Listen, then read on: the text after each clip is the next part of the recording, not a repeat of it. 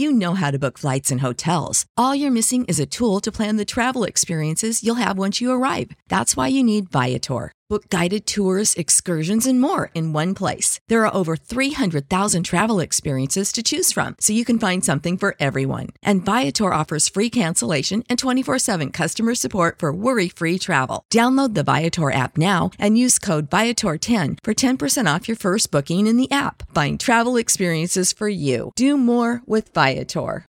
Without the ones like you, who work tirelessly to keep things running, everything would suddenly stop. Hospitals, factories, schools, and power plants, they all depend on you. No matter the weather, emergency, or time of day, you're the ones who get it done. At Grainger, we're here for you with professional grade industrial supplies. Count on real time product availability and fast delivery. Call clickgrainger.com or just stop by. Grainger for the ones who get it done. Today's podcast is sponsored by The Morning Navigator, a daily newsletter written by Tony Greer, who is a 30 year veteran trader in the financial markets. I think it's important to be responsible with your personal finances and investments, and it's hard to do that without understanding the markets. Now, this is where The Morning Navigator fills a specific need for me. If you're looking for actionable trade ideas or simply to educate yourself about the markets, then The Morning Navigator will help you to do both. It's an interesting, informative, and amusing daily read. Now, a subscription to the Morning Navigator normally costs $60 a month or $650 per year. However, my listeners can go to tgmacro.com, sign up for a free one week trial, and apply the code ZUBY, Z-U-B-Y, at checkout for a discount of either $10 off the $60 a month subscription or $100 off the $650 annual subscription. As you can infer, the annual subscription is a better deal. Either one is a win when it comes to understanding the global markets and managing your personal investments. So, once again, you can sign up today for a free trial at tgmacro.com. tgmacro.com. Go check it out. I am the man, sick with the slang, sick and I'm destined for fame.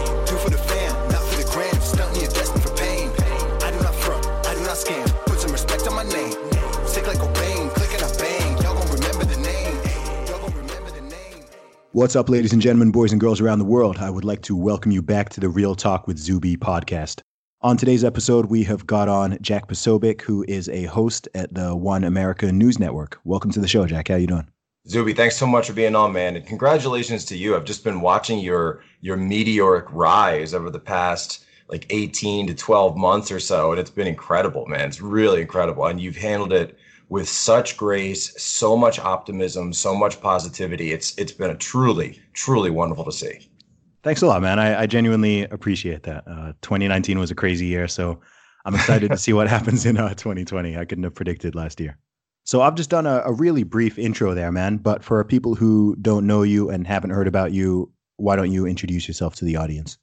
Yeah, okay. So my name is Jack Posobiec. Um, uh, after college, I lived in China for a couple years, worked the Shanghai American Chamber of Commerce. Uh, after working at China, I came back to the U.S., joined the United States military, uh, ended up serving in the intelligence community through the U.S. Navy, uh, deployed to Guantanamo Bay, spent a year down there in the interrogation cell, came back, became a military officer, served uh, numerous deployments around the world, um, got to do back in my East Asia capacity using some of that language skill, the Mandarin skills I picked up when I was living in China, uh, then was able to use those on prior intelligence deployments. Uh, then 2016, I was instrumental in running the group Citizens for Trump. Um, it was kind of this big grassroots effort through social media to uh, help, you know, sort of uh, just on the side, elect Donald Trump as president. Then ended up winning, and then uh, starting in 2017, made the full jump into conservative media, uh, doing that full time, and now uh, now I'm working at One American News as a, sort of a daily host, uh, segment guy. That's coming on, doing a lot of reporting around the world through that capacity. But most importantly, most importantly, I'm married and I have one son who just in a few months will be two years old, which is like blowing my mind because I feel like I feel like we just brought him home yesterday from the hospital and and, and now he's going to be two. And how the heck did that happen, man? Awesome, man. Well, there, there's a whole lot of stuff to to cover there. Um, but so where are you from? Uh, originally from Philadelphia, Pennsylvania area. Okay, cool. And that's where that's around where you're based these days still, or are you have you shifted around? Of course, you moved around a lot with the military. Um, Yeah, is that um, kind of home base? So eight years ago, I moved to Washington D.C. area, and then I've been I've deployed out and back numerous times over the course of that eight years. So I always joke that like my stuff has been in Washington for eight years. My dog has been in Washington for eight years, uh, but you know I haven't always been here for eight years. Gotcha. And what was uh, what was your experience in the military like? I'm sure you when you said Guantanamo Bay, there some people's ears would have perked up. Um, but what was your experience like in the military? You know, it's interesting. Uh, it's definitely not, um, you know, it's definitely not like any of the movies that you've seen or, you know, the TV shows that you may have watched about the military or the intel community. Certainly not Guantanamo Bay. I've only seen, funny enough, I, I always tell people this when they ask about Gitmo, right? Um, I said the only movie that really gets comes close to getting Gitmo right is, believe it or not, the Kristen Stewart one, which like, which, which like, movie, what movie is that? So Kristen Stewart did a like the Twilight Girl, right? She Okay. did a a Guantanamo Bay movie um, where she plays not an interrogator, but she plays a guard uh, down there who's got like a uh, I think it's I think it's an Iranian detainee, which also is not true because we don't have Iranians at, at Guantanamo. Uh, and to my knowledge, we've never had an Iranian unless it was you know someone that they weren't sure about at one point because that does happen. And uh, so it it captures the feeling of the place uh, pretty well. It's just kind of like this endless nothing, constantly going back and forth. Like the detainees are stuck there. The military personnel are ordered to be there. It's like nobody, you know, nobody's chosen to to be there. You're just kind of there, and you're you're stuck on the like the the the butt end of the island. So there's not really much you can do. And even though, yeah, you're on you're in Cuba, but because of the way Guantanamo Bay is like it's an actual bay, right? So because of the way it's actually situated, there's these mountains off to like the north and the west that kind of prevent a lot of the weather coming across. So you don't get a lot of rain on that side of the island. And so it becomes essentially it, kind of like almost like um like a very arid sort of climate. Uh, there's a lot of uh, cactus around, big rock iguanas. So people think, oh yeah, man, beaches and palm trees and Cuba must be not. Nope, nope. Just that one particular spot of the island, not so much. I mean, and I mean, yeah, there's there's good. Like if you're into snorkeling, if you're into diving, diving is kind of a cult, but you know, um, there's some people that are real into that and spearfishing and all. So you can go do all those things, but after a week, two weeks, three weeks, and you realize that it's just the same stuff over and over and over, it gets gets pretty monotonous. So that that's probably the movie that comes closest because it's just sort of this endless blah. And I've talked to folks that have experience in in prisons, which is you know obviously different than what what I was I served in, but they've said that the the prison experience is very similar. Um, this idea that there's there's prison guards, they call them you know corrections officers, then there's the prisoners, and it's like look, those guards didn't order those prisoners to be there. They you know they're there because the court system and everything else and judicial system, but they're there, and then the guards are there, and so it's like you got to make do with what you got to make do. And so there's a, there's kind of a similar dynamic in that perspective, at least on a day to day basis, even though obviously the uh, you know the surrounding issues are completely different. Gotcha, man. And so, what was uh, the work that you were doing there? What was your role? Uh, can't talk too. Okay. specifically Oh, okay. About, okay. No, no, that, that's what that's okay. what I did don't there, but um, uh, I can I can say that I worked in intelligence, and I was assigned to uh, to the interrogation cell, and you know, essentially, we were looking at uh, you know potential threats that were going on outside in the world.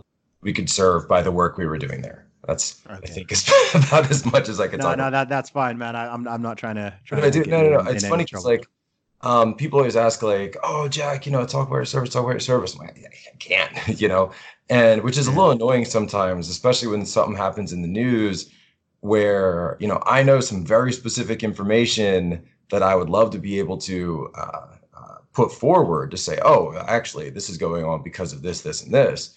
But I know this, this, and this because of you know what I used to do, so I got to hold back. Um, and that's just that's just the name of the game. You sign a lifetime NDA. Though what's interesting though is typically uh, for that stuff. There's a 25 year requirement on uh, declassification authority. So, you know, I'd be in my 50s before any of it was really declassified. And so we always joke is like, what if our emails come out and you see, you see it's like our, you know, you see like our serious stuff on one side, but then on the other hand, you could maybe see like me and my buddy joking about like, you know who our favorite Mortal Kombat character was and like favorite finishing move and all that. You know, even though it's obviously Sub Zero, like there's no question. Um, and MK2 Sub Zero, not the um, and uh, uh, but because Guantanamo Bay is so high profile and because there's so much that goes into it, um, look, I mean, we have downtime too, you know, because it's so high profile that there actually are um, some people going through working with Congress to declassify a lot of those documents because there's so much public interest and lawsuits and everything going into it to find out what was going on down there. So uh, a couple a couple of buddies of mine, we always sort of keep an eye on it a little bit just to see if our you know if our names pop up at all or um, you know we had like specific uh, like ID numbers that you'd put on reports, but you remember what your ID number was, so you would see like oh yeah that's one of mine. Mm-hmm. Oh, that's interesting, man. I, I've never, I've never spoken to someone who's you know been to, let alone worked at Guantanamo Bay. It's one of it's one of those names where I think everyone's like heard of it, right? I mean, you you right, were right. alluding to that earlier, and everyone's kind of just like got this like big scary picture in their brain of like, oh, I will gosh, say like, though, I, I will say though, like one thing I can definitely speak to from from more of a meta sense as well is you know, people have this picture of Guantanamo Bay that's been painted by the media, right? Yeah. And Guantanamo Bay is where I learned what fake news is all about. Because, you know, I had that picture before I got there. I said, oh man, if people are going to be getting, you know, tortured and beat and waterboardings and zero dark 30 and all this stuff, CIA, you know, oh man, like with the with the lights flickering and like the slow moving fans and all, all that stuff, like the one the one light drop from the ceiling Yeah, kind of yeah. feel, then someone sitting in a corner like, all right, wherever the wherever the bombs, you know. Yeah. And it's nothing like that at all. It's literally like that is so that's all Hollywood. You know, and if that stuff existed, it may have existed in some of those CIA sites that you hear about that went on outside the um, outside in, in the world, places like Thailand, Afghanistan, etc. But as far as Guantanamo Bay, it's nothing like that at all. I mean, people are actually really well taken care of.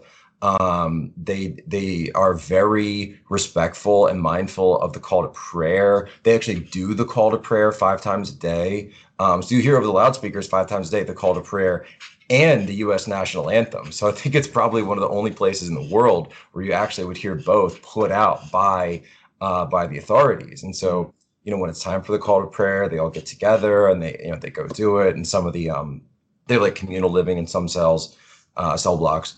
And so, you know, it's very respectful. It's very in keeping. There's cultural advisors that are, you know, reminding everybody, hey, this is why they do that. It might seem a little different to you. Like, why are they, you know, why are people washing their hands and feet before they go to pray? Why would they, you know, why would they do that, right? And you say, so well, it's it's understand it's it's purification because mm-hmm. they, they want to be in a state of as as much purification as they can before they go to pray.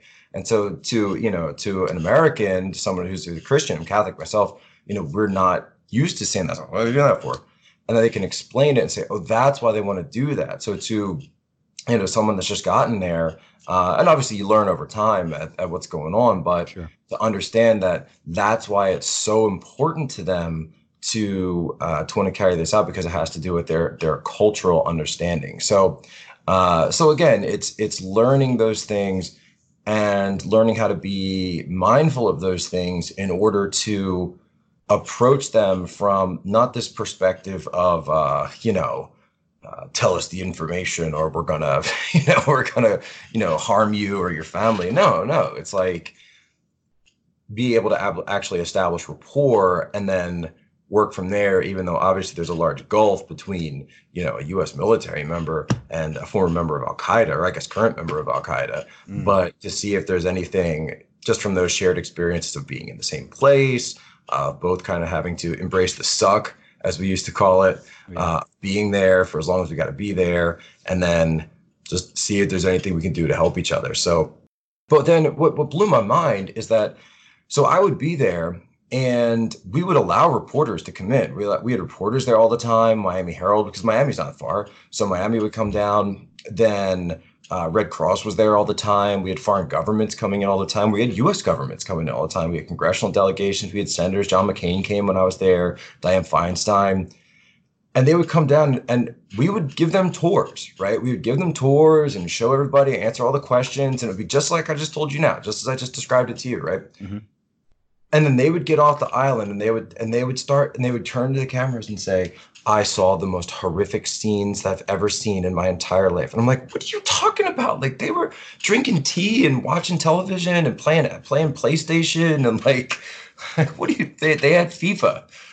Like they're playing that, fifa. They're oh no this was oh, just inhumane you know conditions. And it's like it's like what but they know that because we can't really be as public about it that mm. they can get away with just saying whatever they want to say. Or like you'd have these stories about um, i guess one of the biggest ones that people always hear is uh, that some soldier threw a quran in the toilet right? There's, there's there's always been this story they're like oh some soldier threw a quran in the toilet. Total rumor. Total rumor right? So we when we were there we tried to track it down. We tried to figure out okay who was that soldier? What was that situation? What was going on?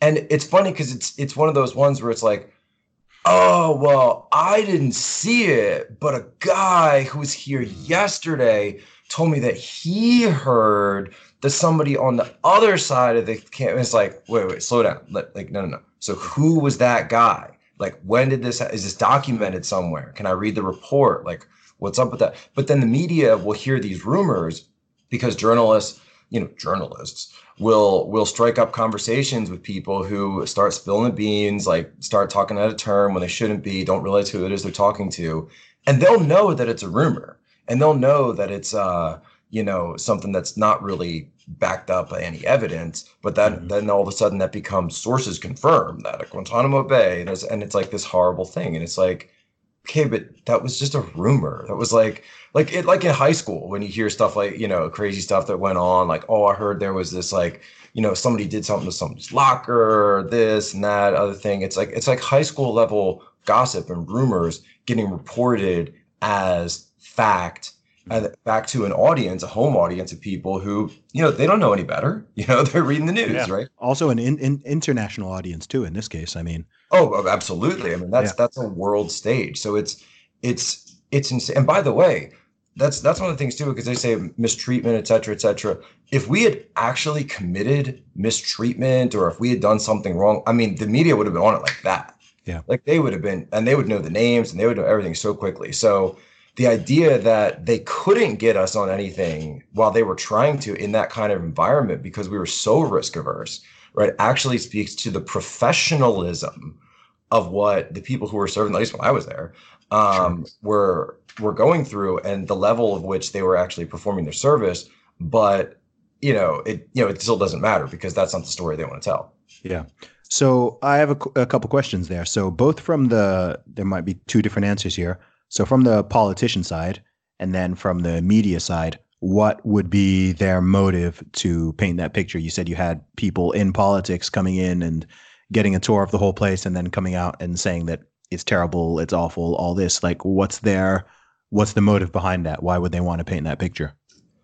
I mean, you know, it's it's which is you know which is the better story right? Which is which is a story that's going to get more eyeballs right? That's and that's where that's where media is coming from certainly. They want they want a story that's sensational. They want a story that's oh my gosh we're uncovering government corruption. Mm. we're i get I, I, get that from the media perspective yeah. but why would the i mean the government is the politicians so why would a government official want to paint that picture?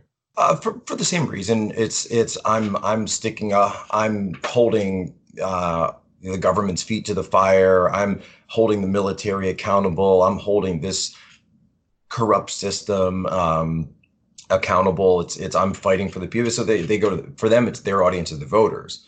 Um, and so if they go and they just lie to the voters about what's going on, uh, those voters can say, "Oh, I support my senator because my senator, whether it's McCain, whether it's Feinstein, whether it's they're standing up for me, they're standing up for the ideals that I believe in."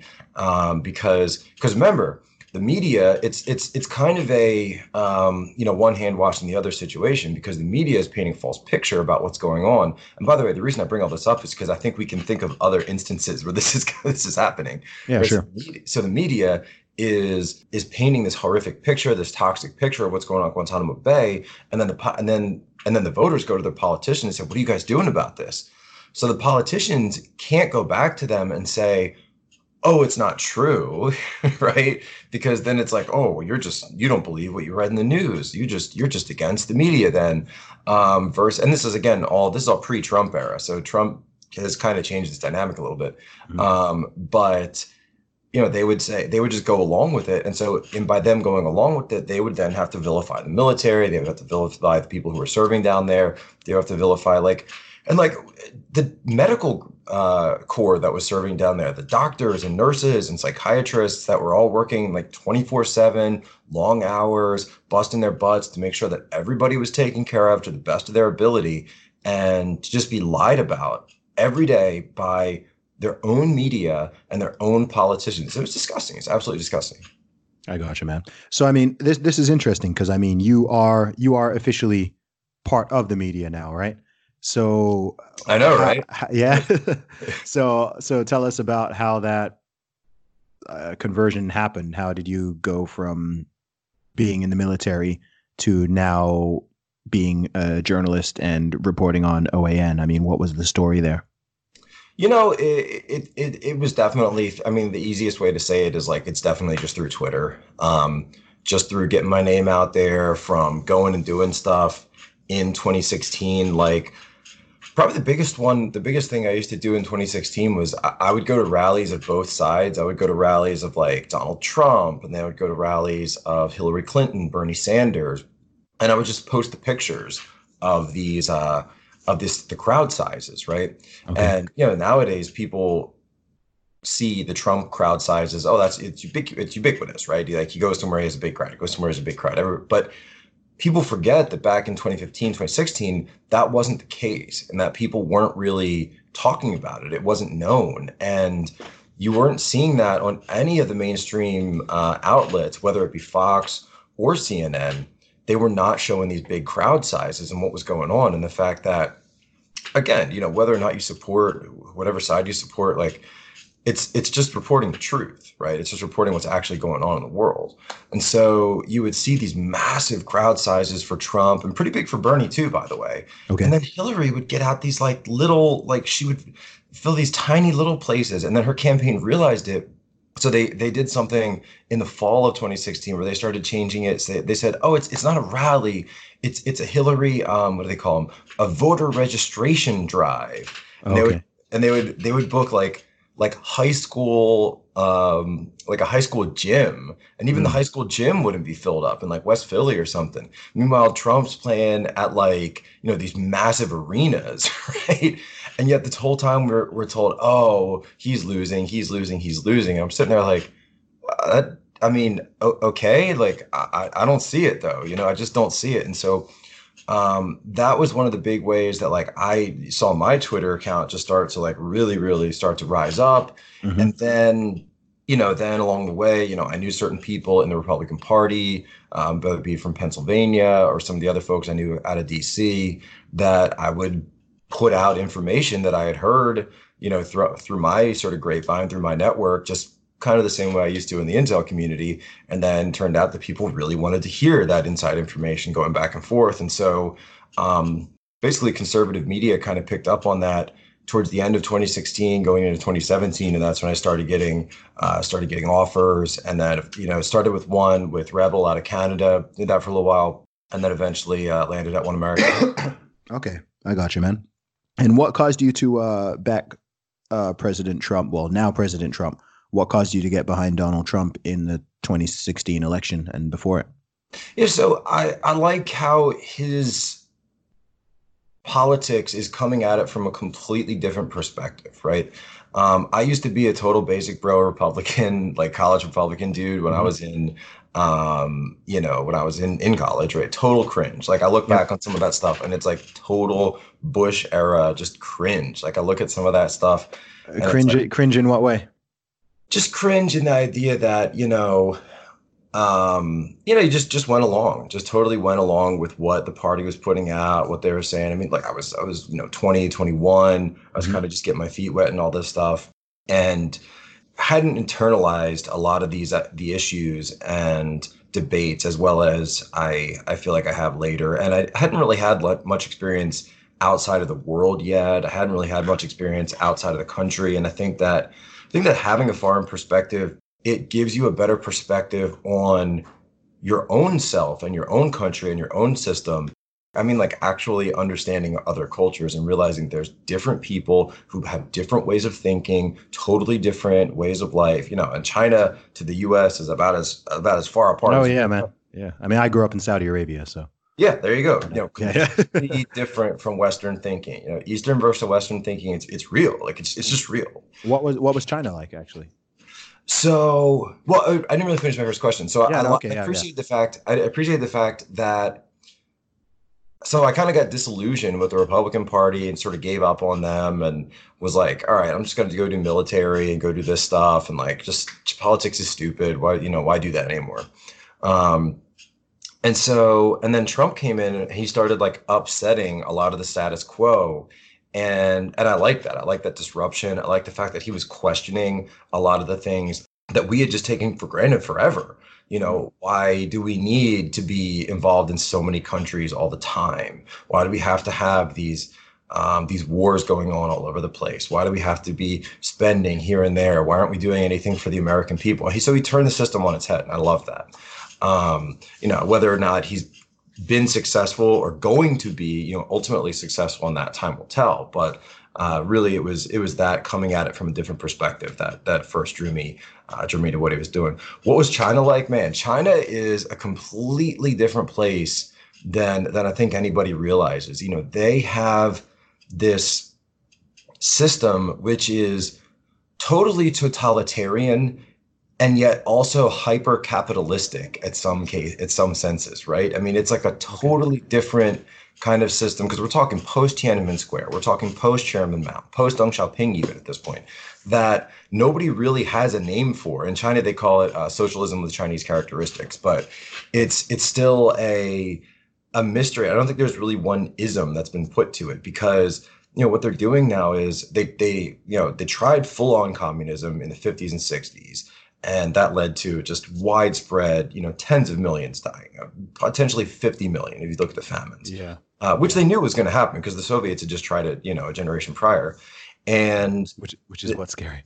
It, seriously. Yeah, yeah. Well, there's you know there's there's different theories about that. Like like did did the Soviets and did Chairman Mao target certain counties and provinces that hadn't supported him with with famine ta- with famine style tactics because they want like Tibet or Ukraine, you know, and did they target those for specific reasons? And that's that's the thing that's debated. Um, in, in Ukraine, they call it the Holodomor, and okay. and so then following his death, um, because people were already starting to move away from it but then Chairman Mao started to purge his own party because his own party was moving against him. And he created this thing called the Cultural Revolution, which is very similar to what we're going, what we're in now in the West, where he just unleashed this this mental illness of you know if you are not with the revolution then you are against us if you are not with us if your parents are not with us, if your teachers are not with us, if they said anything, God bless you, if they've said anything, if they've done anything that's, you know, ever once in their lives, even if it's not recent, even if it's way in the past, you know, then you you must be destroyed. We have to hold you up and put signs around your neck and uh, with your, you know, crimes against the revolution, crimes against society labeled in front of you. And they have stadiums full of this. I mean, people don't even talk about the Chinese Cultural Revolution. There's no movies about it, but the what they called struggle sessions. Is that struggle right? sessions? Yeah. yeah, yeah, exactly. I mean, this is very similar to what's going on in the U.S. right now. You look at Antifa, you look at the Chinese Red Guards. It's very, very similar. The youth, they always use the youth. Um, yeah. Colleges and schools were shut down in China for ten years. I mean, think about that. Right? We don't even talk about it. Or there's no movie. Hollywood was, doesn't dare make movies about it because then mm. they get the Chinese money. Seven years in Tibet, like the one movie they made that was actually like just told the truth about China, like that's probably unless I can think of anything bigger, but that's probably the last big Hollywood tentpole movie that actually called out China, right? And that's what got Brad Pitt um, banned from China for life. And China will never. Oh, I, I, didn't. I wasn't even aware of that. Yeah. Wow. Because they just show so they just show the Chinese invasion of Tibet in 1950. They show how the Dalai Lama had to flee. They showed like how it was this this culture that was completely taken over, and then suddenly we don't talk about it anymore. Yeah, it, it's nuts, man. I mean, yeah, China's China's a, a real superpower, man. But I at mean, the same time, they're completely they're completely ruthless with their state. Their state it's state capitalism. It's kind of what it is. It's like state capitalism. Yeah. So they will flood money at you know, if they decide they want to do something, they're like, oh, we want to have this uh, this great high speed rail. We want to have this maglev train that goes from Beijing to Shanghai. And they're like, oh, that's great. In the U.S. now, you'd have to get an environmental pers- uh, survey. You'd have to go to the unions. You'd have to go talk to local landowners. and Go through eminent domain. You'd have to go probably face multiple lawsuits. You can pay people off. In China, it's just like get out the way. Basically, like get out the way. You're gone. Yeah. Move. Yeah. You're out. Or when they built the Three Gorges Dam in uh, near Chengdu, let's say they put a dam yangtze river is the third largest river in the world right? So they, they said oh we're going to build a hydroelectric a dam across this thing. And they said okay well you know isn't that going to this river's so big isn't that going to create a massive reservoir? What about all the people who live there? What about them and i'm, I'm laughing but it's actually like it's it's yeah yeah no it's, it's crazy. Yeah. It's and so there's entire cities there's actually entire cities like not just towns and villages but actually cities that were submerged under the massive reservoir that was created when china um, uh, plugged up or dammed up the Three Gorges Dam at the Yangtze River there. And it's they're just underwater now. It's like, you know, sunken Atlantis kind of thing, but cities that weren't even built that long ago. And so you really have to ask this question of like, okay, how much of this sustained growth can they even handle financially? I mean, it's China, like we talk about the growth of China and how they're expanding. So it's, and the Chinese people love it, by the way. You know, there there's no um, widespread or at least I should say, like like really widespread opposition uh, to the Communist Party. Because number one, a lot of the people in the middle uh, support it, and that's through a lot through a lot through propaganda, a lot through censorship, control, uh, and that's also because the Chinese government, the Chinese Communist Party, which it's the same thing. If you say government, Chinese Communist Party, it's literally the same thing when there are dissident groups like Falun Gong, if there are dissident groups like uh, like religious groups like the Christians, et cetera, others, you see what's going on in Hong Kong, you see what's going on in Taiwan, they crack down on you, man. They go, they will just crack down on you straight up because they will not let them even get off the ground. They won't let them grow. And now we're starting to see that even dissidents outside of China, right? Like Epoch Times is a, is, is a huge um, dissident group um, owned uh, media outlet that just tells the truth about what's going on. Right? That's all they do is tell the truth. And now Facebook and NBC and all these other groups are starting to attack them, right? And they're doing the work of China because they all want to get in on China. They all want to get on that pipeline because all these companies, these multi, remember they call them multinationals now. Isn't it funny they never refer to themselves as, as like American companies or British companies anymore? It's we're multinationals. What does that mean, multinational? Like, what are you? Uh, it's more honest, isn't it? It is a little more honest, yeah. and that's actually that's the funny thing about about globalism in general. You go back to like the 2000s, like the mid 2000s, like they're very open about like, oh, we want a globalized world. We want you know everyone's going to be the same. There's gonna we're gonna break down all the barriers, right? Barriers to entry. That was the big thing. Barriers to entry. Won't be any more barriers to entry. Global capital markets, global uh, human capital. You know, people just move. People, everything we find. No more borders. Total globalization. And now like now it's like you come back and then 10 years later or 15 years later and they'll say we never said those things. You guys are just making that up. I'm like no i got a textbook right here. So here's a question. I mean for a lot of the people who are more um, you know center right leaning in terms of the political spectrum the word globalism is just one of those sort of uh, bad words that people just hear globalism and they're like boo globalism. We don't like globalism right? Socialism boo but so what's the for someone who's listening here i mean what is the sort of problem with globalism shall we say? Like what what are the when people say globalism is a problem or globalism is bad or globalism is an issue and or we want more nationalism what are the sort of fundamental and core reasons for that in your own personal view?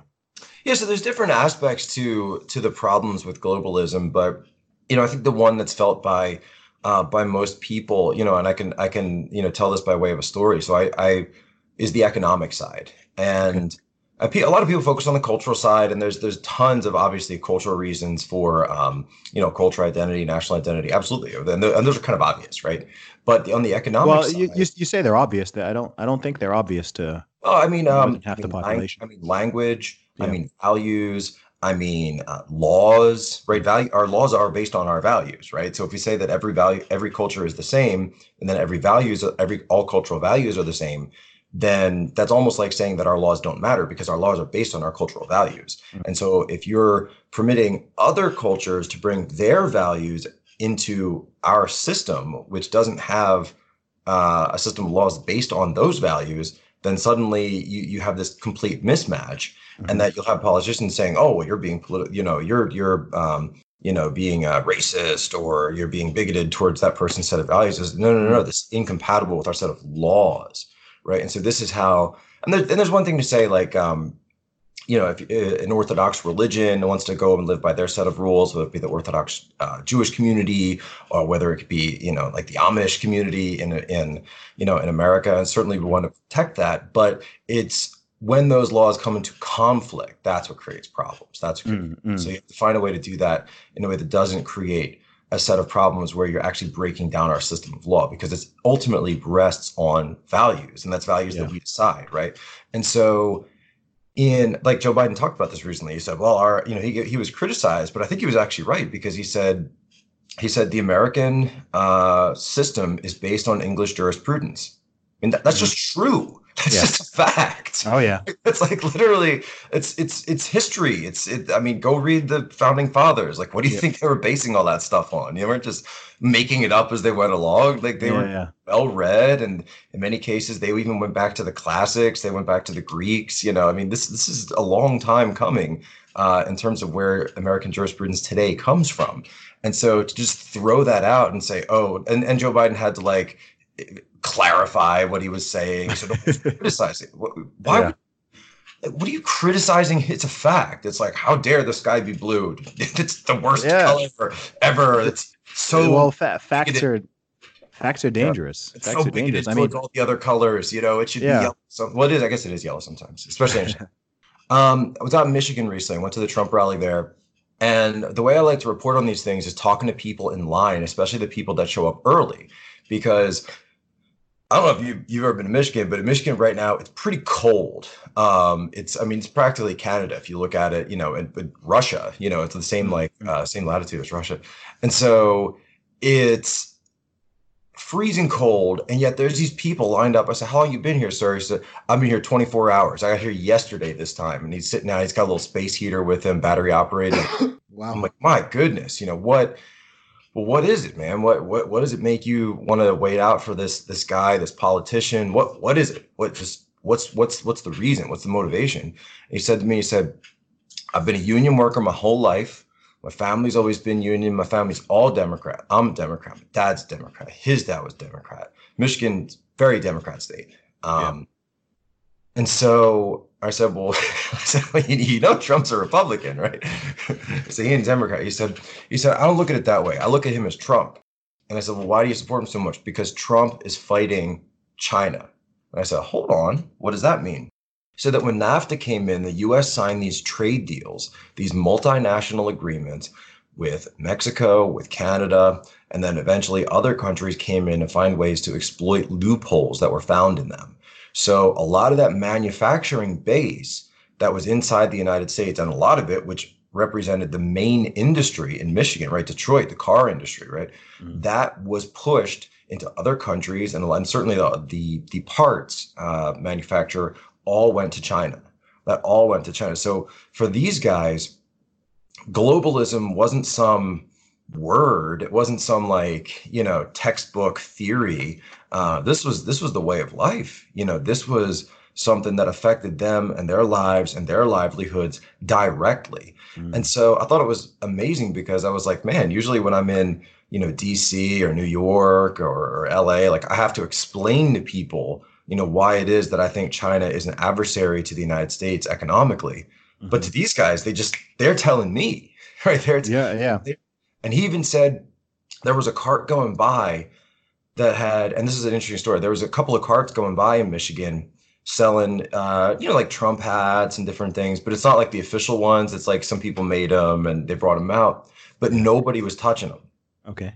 And like, and they were all sitting there, and all the people were there, and all the hats were there. And I said, "You guys are all here waiting for Trump. You've been waiting for 24 hours. Why don't you buy the hats?" And he said, "Because they're made in China." Oh wow, wow. Okay, that's interesting. Because they're made in China, so they wouldn't touch it because to them, having something made in China wasn't just this. It wasn't some ambiguous, esoteric you know economic theory of of protectionism versus mm, mm, mm. you know openness uh, it was it, it meant your livelihood right it meant mm. it meant if i'm standing up for something made in america that means they're thinking about how this purchase goes to aid someone in this community which means more money in their pocket that they can go and spend on someone else in that community you know go to the bakery buy something go to a coffee shop buy coffee right and so they want to put their dollars where uh, in their own communities. They want to spend in their yeah. own community, right? Yeah.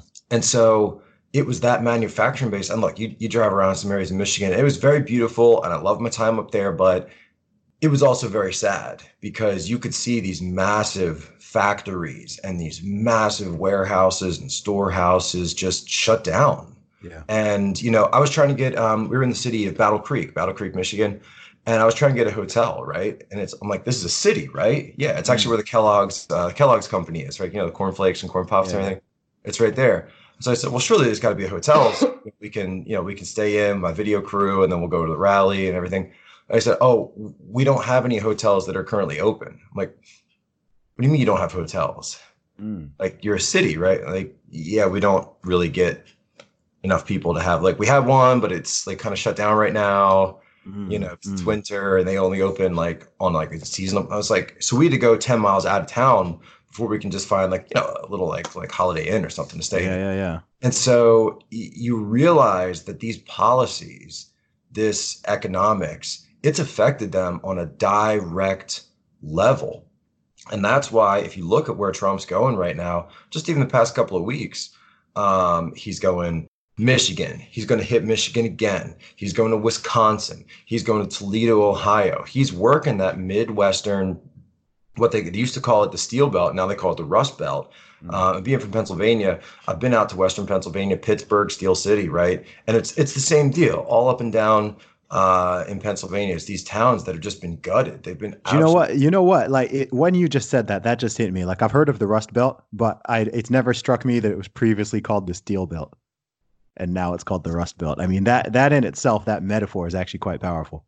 Right, and so understanding that the these these things didn't just happen on their own, mm. right? They happened because of decisions that were made by politicians and business leaders that I'm sure greatly enriched the business leaders and greatly enriched the politicians in turn, mm. but it hurt the people who were living there, it hurt the people in those areas. And we would hear this time and time again from Republicans, Democrats, didn't matter. Those jobs aren't coming back.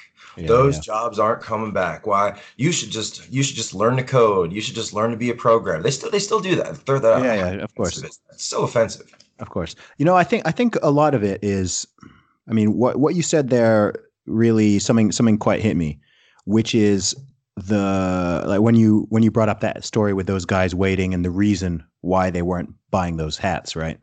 Is there's that difference between the how would I put it?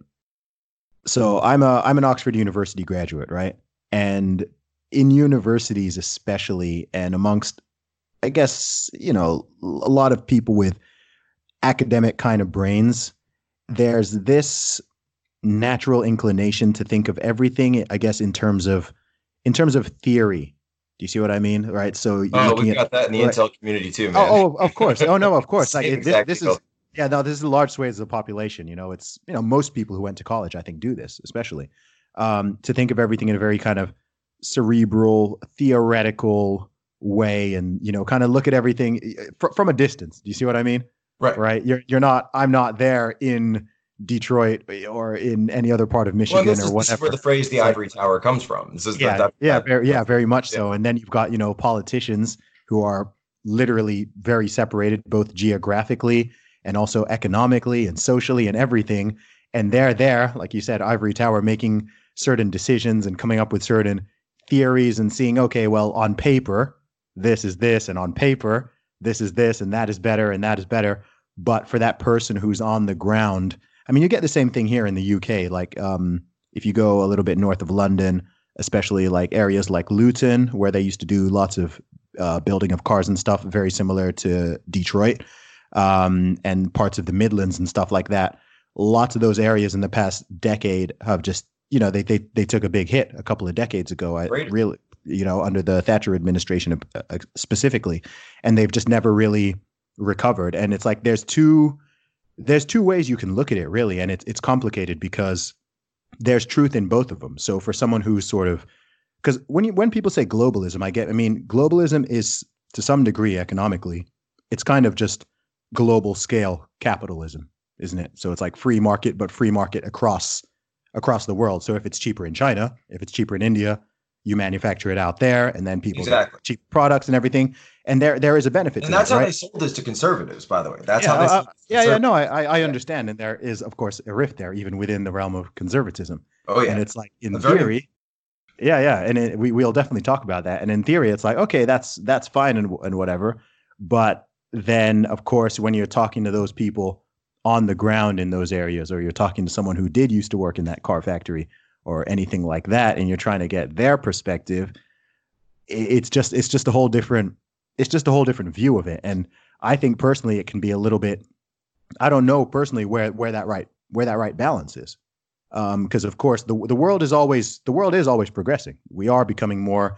I mean, I'm here in the UK recording a podcast with you from across the globe in, in in real time, right? The world is getting sort of smaller in terms of the way we communicate, the places you can buy things from, how people can interact, do business, communicate, and all that. And things are always going to naturally progress as technology always does progress. So it's hard to sort of know how much to I don't know how to put it. How how how much you let that sort of happen naturally and to do its job versus how much you kind of fight to hold on to what was working previously if you see what i mean right if it's if it makes more sense to manufacture yeah, the that's, car that's going to be. I mean, that's that's yeah. the inherent tension of all politics, right? is, yeah, That's it the is. inherent tension of all politics is is how do we, you know, uh, if if you look at a politician as a a steward or a manager Mm. of of these things. Uh, which believe me, I, I I I I just told you I was in DC for eight years. There's there's hardly anybody who thinks of themselves that way. yeah, Yeah, yeah. it's more like it's more like they're on the golf course raising money, and their staffers are telling them like how to vote and like what bills to push. Uh, I guess there's some guys like Josh Hawley that are a little different, um, you know, or like uh, or like Trump will have these. Um, he'll it has these. You know, uh, he, two of his um, most common golf partners are uh, Lindsey Graham and Rand Paul. So it's really great. So you've got someone Lindsey Graham who's like more of a neocon, and then Rand Paul who's like more of a an isolationist, like libertarian type. And so you have that inherent tension, and yet Trump likes them both. Mm. So like they're constantly bickering, and then Trump kind of decides like which one is right. It's it's this. You could do a whole movie about that. Like I'd love to see. I'd love to see like a documentary about that or something because it's it's just wild. And like I hear some of the stuff that goes on. You know, they'll you know oh uh, you know Lindsey, you better better let Lindsey get this putt, or else he's gonna drop a drone strike on the on the you know on the clubhouse, you know, kind of stuff. You know, and that's from the foreign policy perspective. But here we are talking about the economic perspective, and it's it's really amazing that we're having these conversations finally, and that there has been this global resurgence of populism, of people rejecting, you know, as you called it, this this global capitalism uh, because it's it's not working. It's not serving the people, right? And we've we've gone through um, situations like this in the past. This original, the last time this took place was during the Industrial Revolution, right? You know, and the Industrial Revolution hit, and uh, you know, obviously it it disrupted so much of industry. It disrupted so much of well, excuse me, I say it created industry, but it it disrupted so much of uh, just the occupational market, and so there weren't jobs that were needed on farms as much anymore. And so you had these massive swaths of people across the globe who suddenly didn't have anything to do. And uh, you know, in some areas they worked in went and worked into the factories and they found out that it sucked. But then in, in some countries it led to the rise of unions. In other countries it led to the rise of communism and fascism and all these mm-hmm. other isms that uh, they said, well, this democracy stuff doesn't seem to be working out very well for me. It's not serving my needs and my family's needs. Maybe I should turn to something more extreme. And that's yeah. that's where you actually got this extreme upheaval. And we're kind of going through a similar, um, you know, pivot point now, or or or turning point, I guess, to use the phrase, in in terms of our economics, because we're going into the technological age. Mm-hmm. Um, and as just as just lampshaded, right? You know, yeah. you know, you're you're in UK, I'm in DC, but we're you know we're talking in real time, and so we haven't even quite understood the difference in terms of um in terms of what that means and what that means for you know sort of the common man woman mm-hmm. Um, but as a good politician or you know in my case public figure or any anyone who's out there it's we, we always need to be asking the question is if we're pushing something, is it helping the people? Is it is it actually helping real people? Not like, you know, and, and when I hear like one of the talking points I always hear from like the pro the pro globalist crowd is uh well you can you can buy a, a big screen Chinese TV and put it in your house for way cheaper than you ever could before. It's like mm-hmm well, having a big Chinese TV, I mean, I guess that's nice, like okay, but I mean, isn't that just kind of like an opioid. like it's not really, you know, it's not really doing anything. And I say that as a TV host, but yeah, I mean, you know, it's, it's it's it's not really helping anyone, you know, better their life. I mean, it's you know, you can get information, you get entertainment, sure, but you know, is it really you know affecting you on a day to day basis? I would argue no. Uh, then in some cases, our, our screens are getting smaller too because we're getting you know cameras and little uh, phones and watches, and now they're talking about wearables, you know, on your eyelid and everything. So I mean, I don't even know if the big screen TVs are that important anymore. Uh, um, small great job. Screen. Yeah, great, uh, great, great talking point, globalists. yeah. And so, so that's that's really what we need to be thinking about, you know. And we talk about eh, what's going on in the U.S. right now. You, we, it not just the opioid of, of, of you know the television set, but uh, actual opioids. I mean, the, the biggest explosion in the US right now are these deaths of despair, right? And that's alcoholism, that's drug abuse, that's suicide, um, the opioid crisis. I mean, this is what's going on out there because you see in so many swaths of the US, there's just these towns, these cities that have been gutted, absolutely cratered. You talked about some in the UK that the people don't you know, you, you walk in there and you say, "Hey, learn to program," and you're like, like that'll that'll solve everything. Yeah. And and by the way, by the way, like learning to program is it's not actually like bad advice either but it's just tone deaf. It's just completely like like I'm gonna tell my son's he's about to turn two. I'm gonna tell him I said learn everything you can about computers, man. Like like learn about them. I mean, actually, programming is not the number one most sought occupation. It was for a while, but then so many people learned to code that it actually kind of, the market kind of got flooded, so it's starting to come down a little bit. Um, but people did listen to that. Yeah, absolutely, man. So, I mean, in terms of what we're talking about, I think what's really interesting with it is people traditionally in most countries tend to split politics on the sort of left right spectrum.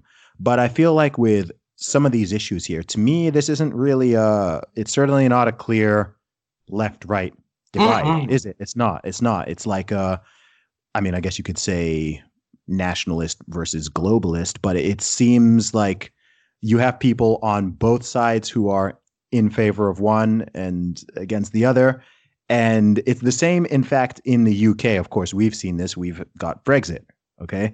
And Brexit, like most people in the US, I'm, I'm sure you, you probably don't think this because you're really in the world of politics, but I noticed when I was in the US last year, most people assumed that Brexit was a left right issue. And it's it's not. It, it wasn't, right?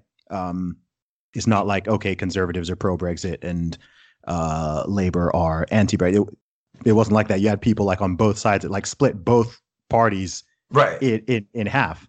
And in fact, in the U in the UK, it was more like the the more moderate, um, almost like the the center of each side, or like maybe the left leaning conservatives and the right leaning labor supporters were more pro Remain, and then actually the sort of I don't, I don't not even not even the far ends but the more sort of solidly right or solidly left were more in favor of uh, leave, at least in terms of the parties. I don't know so much about the actual individual voters, but it's just interesting how that split happened because that was very much, at least from an ideological perspective, it was very much a nationalist versus you know more globalist. Eu's not the whole globe of course but so more nationalist reason, versus globalist part of the reason that's happening right?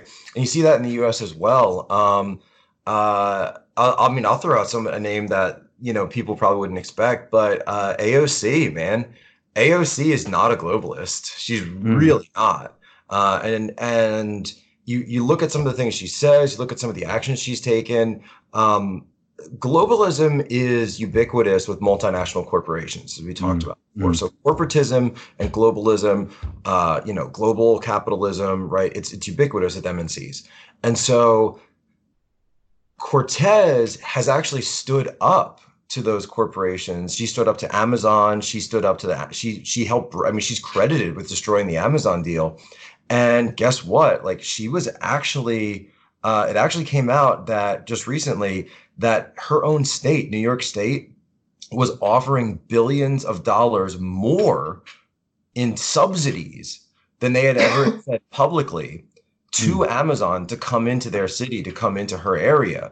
And what yeah. they were going to do was completely change the entire face of of that area. Rents were going to go out of control. The um, you know the the job market obviously would not be conducive to the people who currently live there. It, similar things are going on in Seattle. Things, similar things are going on in San Francisco mm-hmm. uh, because of of the tech uh, sort of the tech infrastructure, the tech industry, and so AOC acted and and like I'm, I'm going to give her credit for this. She acted on the best interest of her constituents, of mm. the people that lived in her area. Now, that wasn't necessarily nationalism, but I guess you call it localism, yeah. right? Because because she acted on the on behalf of the people that she serves. Mm. I mean, I'm not saying I agree with her on, you know, yeah, sure, sure, other stuff, but I'm gonna have to give her credit on that one because she looked out at what her people were saying and she worked in their interest. Like, mm. yeah, right. And, and the bottom line, like that's that's what we want. That's what we should want out of our politicians.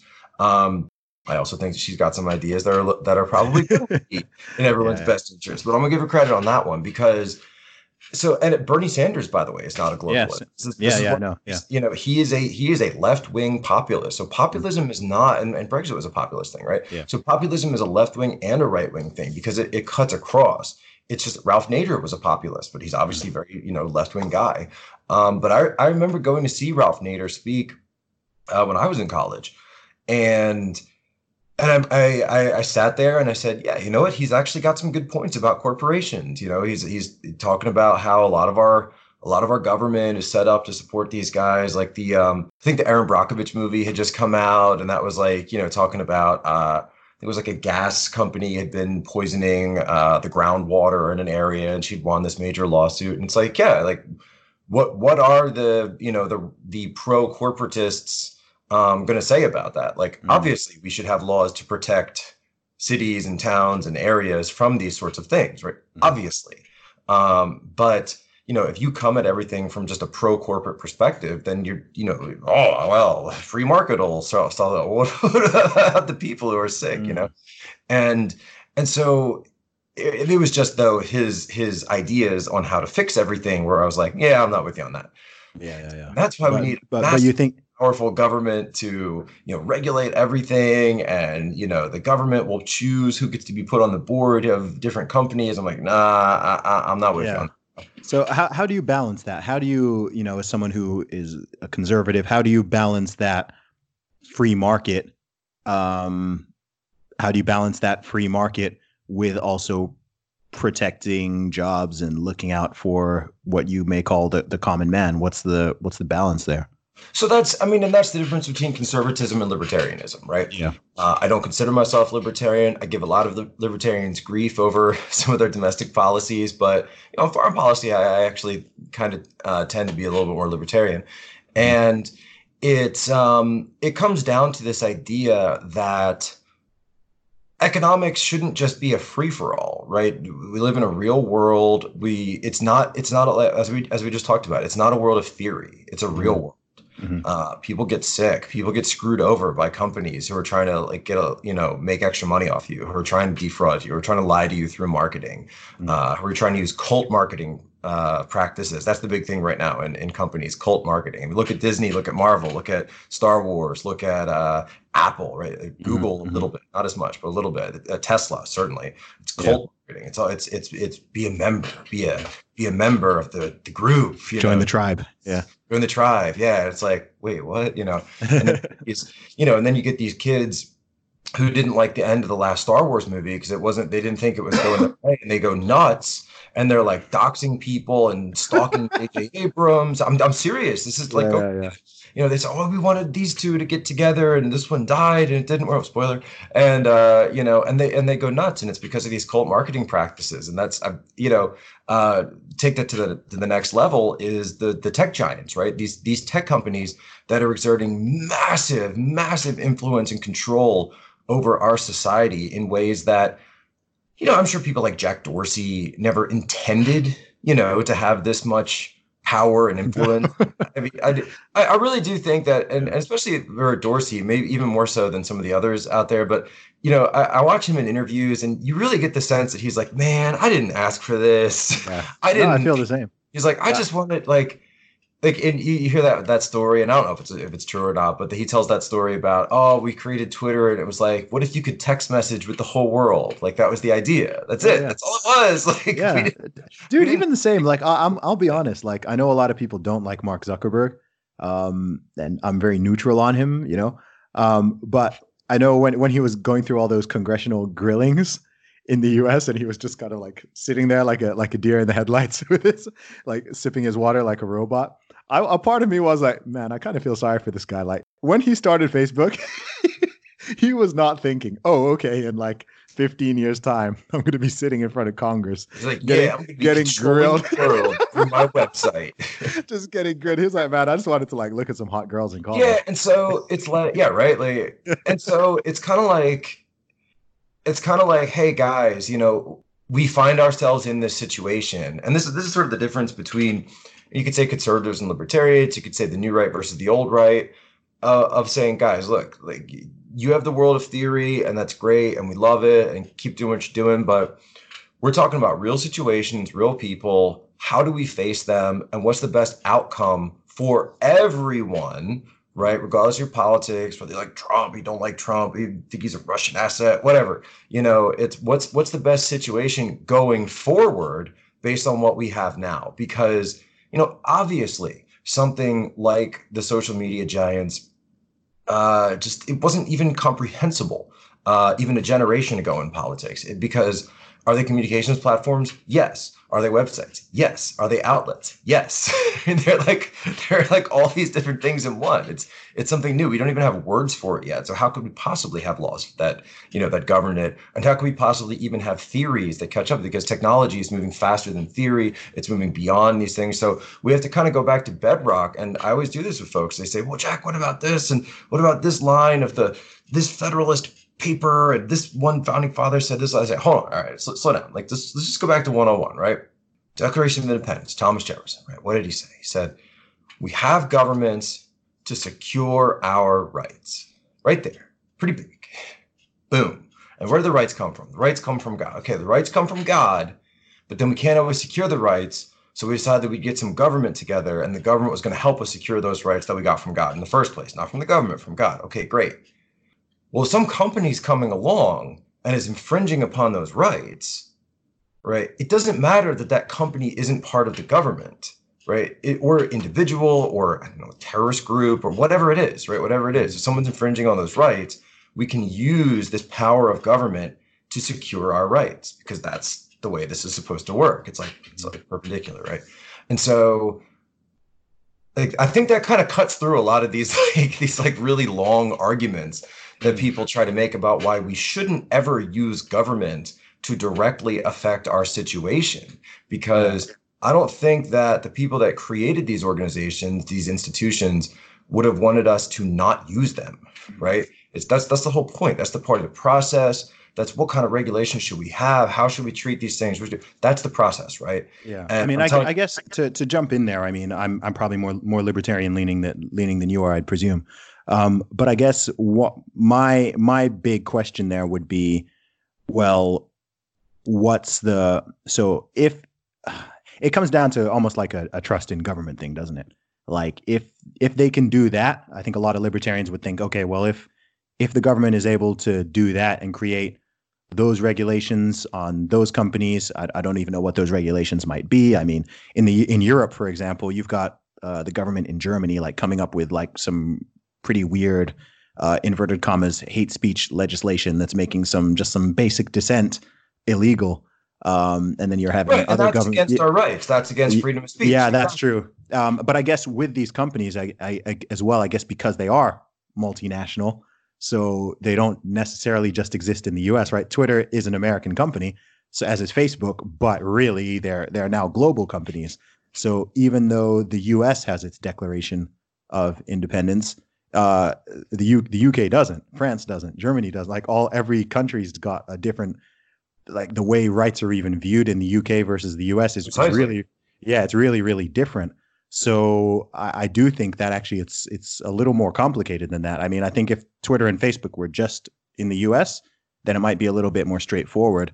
But um, yeah, I, I don't really know how it squares up, especially when you think of it on a more on a more global scale in that regard. I don't know if you've thought. And again, we're talking about the problems with globalism. Yeah, sure. Yeah, yeah, because, yeah, yeah. It's, it's different. Guys, this is exactly what we talked about, right? Different yeah. countries have different values. They have different sets of laws that come from different means, and it it messes things up when you just start trying yeah. to throw it all together. But surely, I mean, I, I assume you'd agree that some degree of globalism is good.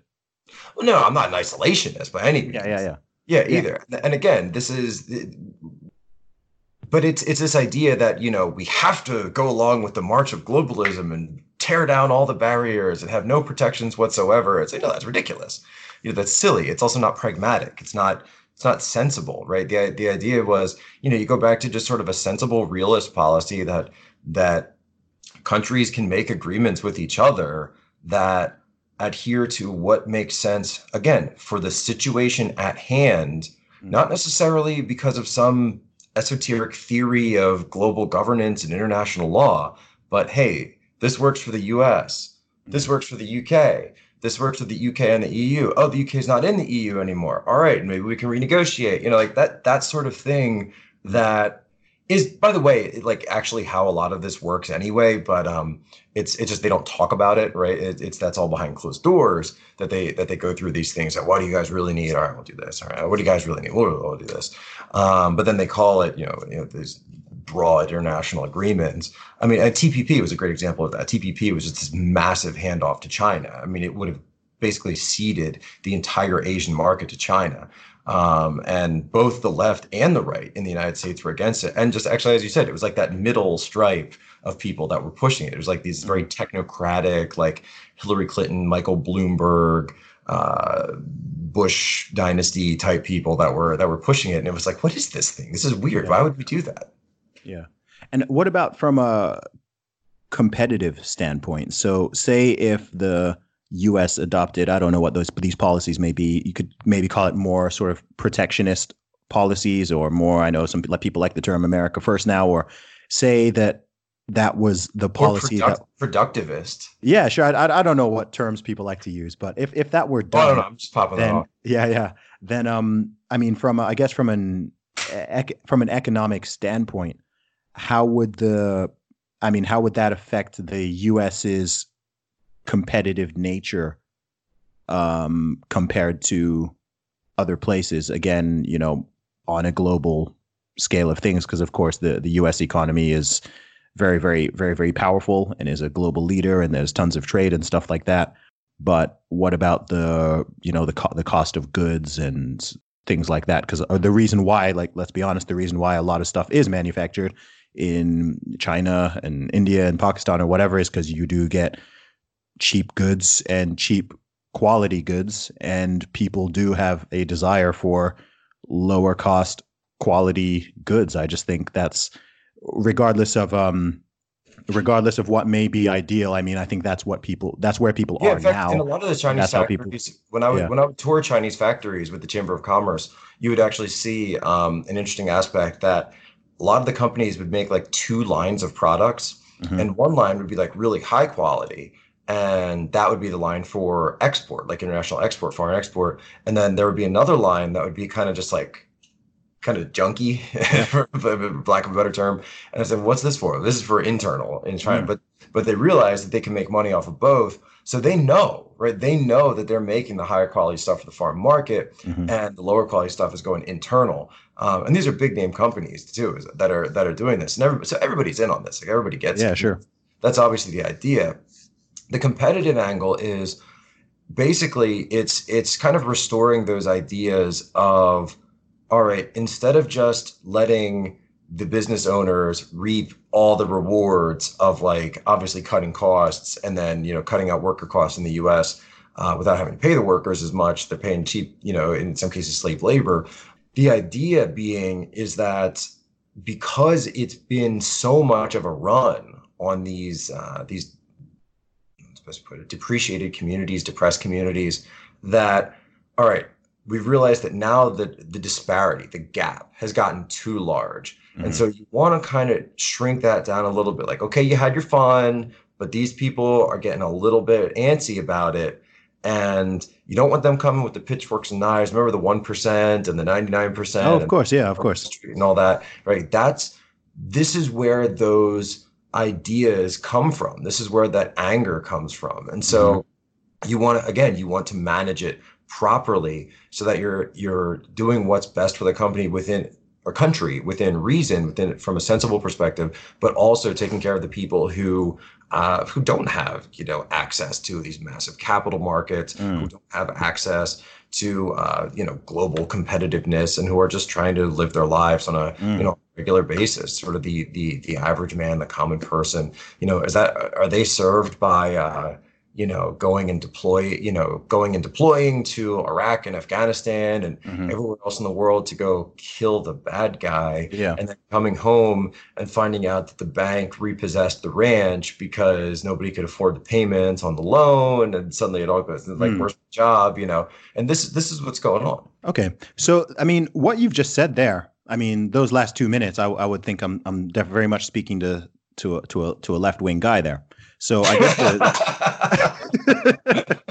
Yeah, no, no, no. I know, right? And it's funny because like I'm not like again, you know, I come from you know a blue collar background in Pennsylvania, Philadelphia area, but I I mean I've always been a Republican. I've always considered yeah. myself a conservative. Yeah. So I mean I guess the the it sounds like the analysis there sounds very much like how, you know, more left-leaning people would sort of do that analysis. I would assume that the the core difference then would be what you would prescribe as the potential solution. So precisely. I mean, yeah. So you've look, got you know your your Bernie Sanders and free market capitalism is one of the greatest tools that mankind has ever uh, you know stumbled upon. I say stumbled upon because that seems to be how we discover things most of the time. But I mean, but we have to understand that it is a tool at the end of the day. Um, and so it's this incredible wealth generation um, powerhouse. It's an engine of being able to lift people, in many cases, out of poverty when used correctly. We're seeing this throughout India, we're seeing this throughout China. Um, and so it's this idea that, okay, when we use it responsibly, responsible capitalism, right? Mm-hmm. Um, when we use it respond, uh, that, that, could be a phrase actually. hashtag hashtag responsible capitalism. it's like drink responsibly, but like yeah, yeah. market responsibly. Um, this idea that that we should punish the people for being really good at it. Well, no, that's not true. That's not right either. Like it shouldn't be mm. punitive, right? And you see this, you know, uh, you know, lock up the billionaires. The billionaires shouldn't exist. Eat, eat the rich. Like, yeah, eat the rich. Like, no, that's that's that's not true. I mean, that's that's you you have to credit these people. I mean, guy like Michael Bloomberg, right? I probably disagree with him on on everything, but you know what? Guy made his money uh, fair and square. I mean, he yeah. he computerized Wall Street and boom, made made billions doing it, right? Um, and you know, and God love him for that. Like I, we want to encourage innovation, and we want to encourage these ideas and these and create a a society where you you can do that, mm-hmm. um, and you can actually um, yeah, it's the whole Ayn Rand thing, right? Like, like the creator class must be uh, free to be able to, you know, innovate and to create their products and free from, uh, you know, free from attacks and being torn down. And yeah, I think there's a lot of truth to that. And so we should mm-hmm. respect people who are able to do that, who are able to be creative, who are able to be entrepreneurs. But at the same time, that doesn't mean that you forget about everybody else. Yeah, sure. So I guess the my, my big question then here is, so I know I know what the I know what the left wing solution to this is, but what would be a more right leaning solution then to that gap that you discussed earlier? How could that gap be narrowed to any degree so you don't have people coming with the pitchforks as you as you put it before? How could that gap be narrowed without sort of squashing free market capitalism or without going the whole eat the rich route and redistributing redistributing wealth through I don't know whether that's income taxes or wealth taxes that they're talking about now and kind of just handing that to other people, which I'm personally not in favor of. Well, I mean, the, the minute I mean Elizabeth Warren talked about this about doing wealth taxes, and I mean it's like the minute you pass a wealth tax, they're just going to offshore it. Like it's yeah. people, are, people. I mean, look at Google. I mean, they're already doing the double Irish. I mean, they they already watch their you know their income back and forth. So I mean, so, so they're paying very little tax. Like all the, like the rest of the world exists. You know, it's not like one country can can do all this. And that's also one of the issues with globalism.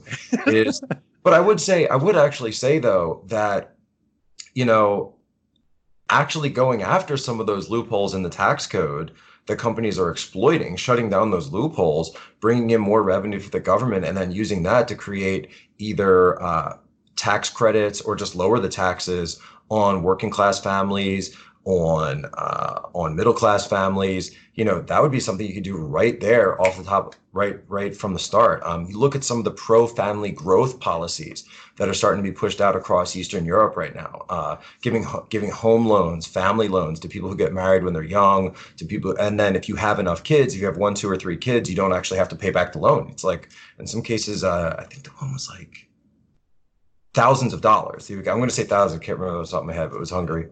Um, in Hungary, if you have four kids, you know, the for women, if they have four kids, then you don't have to pay taxes for the rest of your life. Period. You're done. Really? You're wow, that's some that's some nope, that's some pronatalism right there. Exactly right. Yeah. uh, Poland is doing um, Poland is doing pensions. They're doing pensions for um, for full time moms and grandmoms. But if you if you ended up spending your career, you know, or would have been your you know quote unquote working career, mm. uh, uh, raising families because you know the way they look at it is like wait wait why are we demonizing women who raise families? I mean that's like the most important thing you could possibly do. You're literally Amen. raising society right? You're yeah. literally creating yeah. uh, perpetuating your society right? We should we should uphold them. We should reward this. This is yeah. the most wonderful thing. I mean this was you know sort of the the corollary between oh you know women are slaves in the remember that was the that Dude, uh, I've I'm, I'm not going to get into a whole feminism conversation, no, but, no, no, I, I, often joke that the the modern day feminism was the patriarchy's greatest invention. Oh yeah, it's like don't be a slave in your home. Go be, but then the corollary is go be a slave to some corporation. Exactly. Wait, what? Like, like, this it's like, it's like serving serving your family, your husband, and your children is like oppression and slave labor, but like serving your most likely male boss and all of the like sit, male executives in a job sitting in hate. a cubicle for eight hours a day staring at a computer screen that's freedom empowering like, you're empowering. you're empowered now you it's empowering dog like, and, and that's not even talking about the the social aspects of like yeah go out and let like all these guys who don't care about you like do whatever with you like that's empowering but oh no getting married and like committing to one man who actually like likes you and loves you and wants to be with you and be faithful to you forever. How, like how that, that, that, in 2020. That, that is, that is the slavery. how to be a rebel in 2020, man. Did you see some of the responses I got to that tweet? Like people were people were blowing their gaskets. I was like, yeah, yeah. I mean, get, get, married, have a family, have a stable. Like, no, don't the when I've I've been I've been playing around with them sometimes when I tweet it, I'll put I'll put like don't drink or do drugs. oh, oh, dude, don't come for people just drugs, man. Don't don't get tattoos. people get people, people like, I'm telling you. People like drugs, man. Like people you, really anytime I say something anti-drug, it's like I get DMs. it's true. And like, I, well, I get US, DMs like I get DMs like, "What's wrong with drugs?" I'm like, "Really?" they're drugs. I'll get um. I, I so in the U.S. we just in the last I don't know if you heard we just in like the last week we raised the smoking age uh, by three years from 18 to 21. I just saw actually I was out getting I was out getting coffee just before this, and I saw for the first time a little placard that's I took a picture of it. I tweeted it. I said if you are you know as of now if you are under 21, including active duty military, you Wow. cannot you cannot purchase cigarettes. And then and I saw some people in the comments. They were like they're like, do you mean to tell me that if not if I'm not 21, so it's it's 18 to join the military and it's 18 to vote, but to be 21, it's 21 to smoke or drink. And so people are saying, so I can join the military and I can vote if I'm if I'm 18. Well, shouldn't that age be raised then too? And I was like, yeah, okay, let's do it. yeah, yeah. No, it's it's interesting. I mean, I do think that I've al- voting age. I have always thought even needing to be 21 to drink in the US, I have always thought that's pretty ridiculous to be honest. In most uh, like in Europe it ranges from like 14 to 18. I think 18 is the oldest of any country in Europe. In China, actually, when I was in China, they didn't even have it. They didn't even have it, yeah. They no Yeah. no there's no age whatsoever. Yeah. The US is really interesting. One thing I always find really interesting in the US is it's simultaneously one of the most free countries in the world in many ways, but it's also like more way more regulated. Which here's the thing Like, with the US. Here's the thing with US and age, right? And I and I can and, and I can say this as someone who in my life at one point did drink, but now I'm I've been sober 14 years. Um, here's here's why the drinking age in the US, regardless of what the drinking age uh, is, whether it's 18, 21, 25, whatever you do, right? Here's why it's always going to create that tension because we tell teenagers and kids, etc., that you can't drink until this point. You can't drink in this point. You can't do it. And then we glorify drinking. We glorify every movie, every commercial, every you know, every TV show. It's like let's do shot. Uh, every song, the music. Yeah, that's it's true. alcohol- it's glorified. It's like the greatest thing. Shot, shot, shot, shot. Like you know, every everybody's you know drinking all the time, and look how beautiful we are, and look at how much you know, uh, you know, affluence and wealth and happiness and everything associated. with it's all because of alcohol, right? Yeah. You know, and so there's massive marketing behind uh behind alcohol as if but you can't have it Yeah, yeah. That's a very good so, point. So, and you, I mean, you, you and so you wonder why teenagers then are always like doing everything they can to, you know, to like sneak and get in some, uh, you know, get into mom and dad's liquor closet or whatever it is, and you know, get a case of beer when you're a senior in high school, um, and then you turn 21, and then they go, you know, they explode. Right. And that's that's Yeah. colleges, right? That's the college atmosphere. So we get mom and dad out of the picture and they go to college and then they blow up because why? Because like you're you're sending these crazy mixed messages, right? Society is sending these mixed messages from a perspective of of this is the greatest thing you could possibly ever have in the world, but you're not allowed to do it. it's like what? It is interesting. I I have always found it bizarre. I've been like, Right, okay, when so I I, I, can buy China, I could it buy this like- AR-15, but I can't drink. Okay. Right, right. In China and in China it was like like they don't have that like Matt it was like, hey, we have a drink, and if you drink it, it's it's good. Yeah. like that's the extent of like their their drinking, you know, uh, uh push from society. Mm. So, you know, and then they see dad drink, like, oh yeah, dad's having a drink.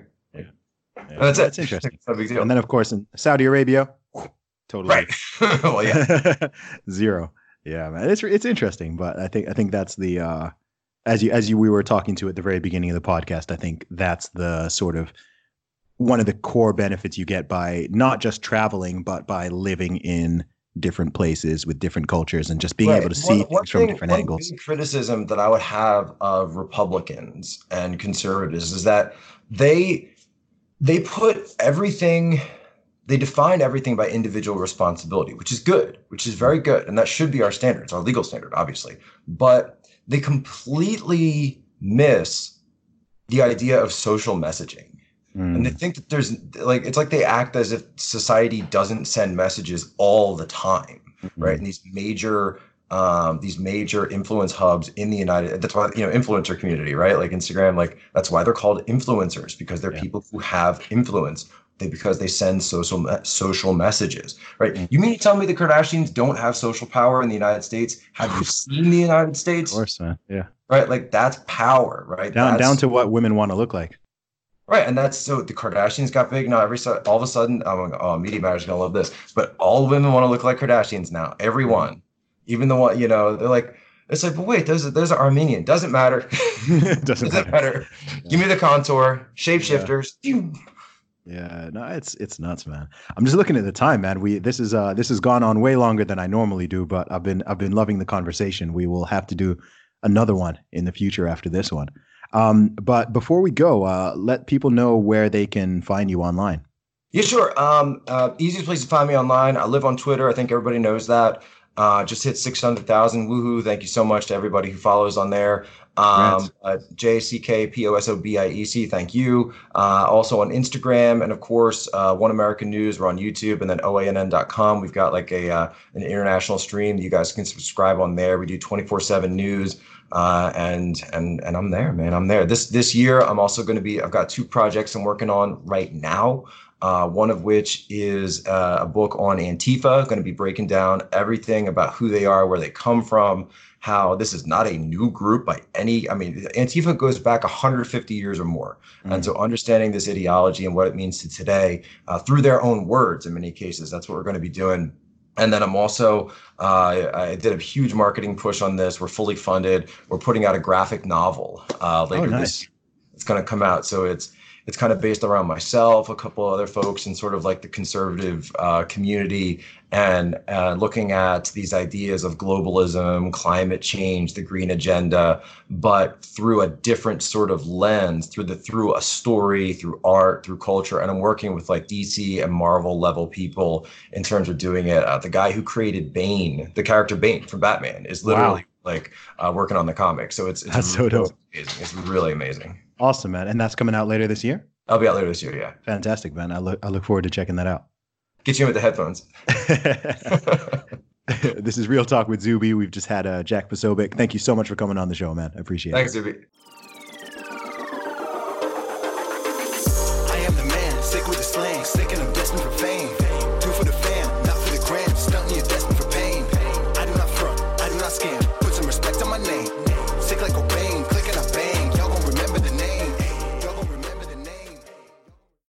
Without the ones like you, who work tirelessly to keep things running, everything would suddenly stop. Hospitals, factories, schools, and power plants, they all depend on you. No matter the weather, emergency, or time of day, you're the ones who get it done. At Grainger, we're here for you with professional grade industrial supplies. Count on real time product availability and fast delivery. Call clickgrainger.com or just stop by. Grainger for the ones who get it done.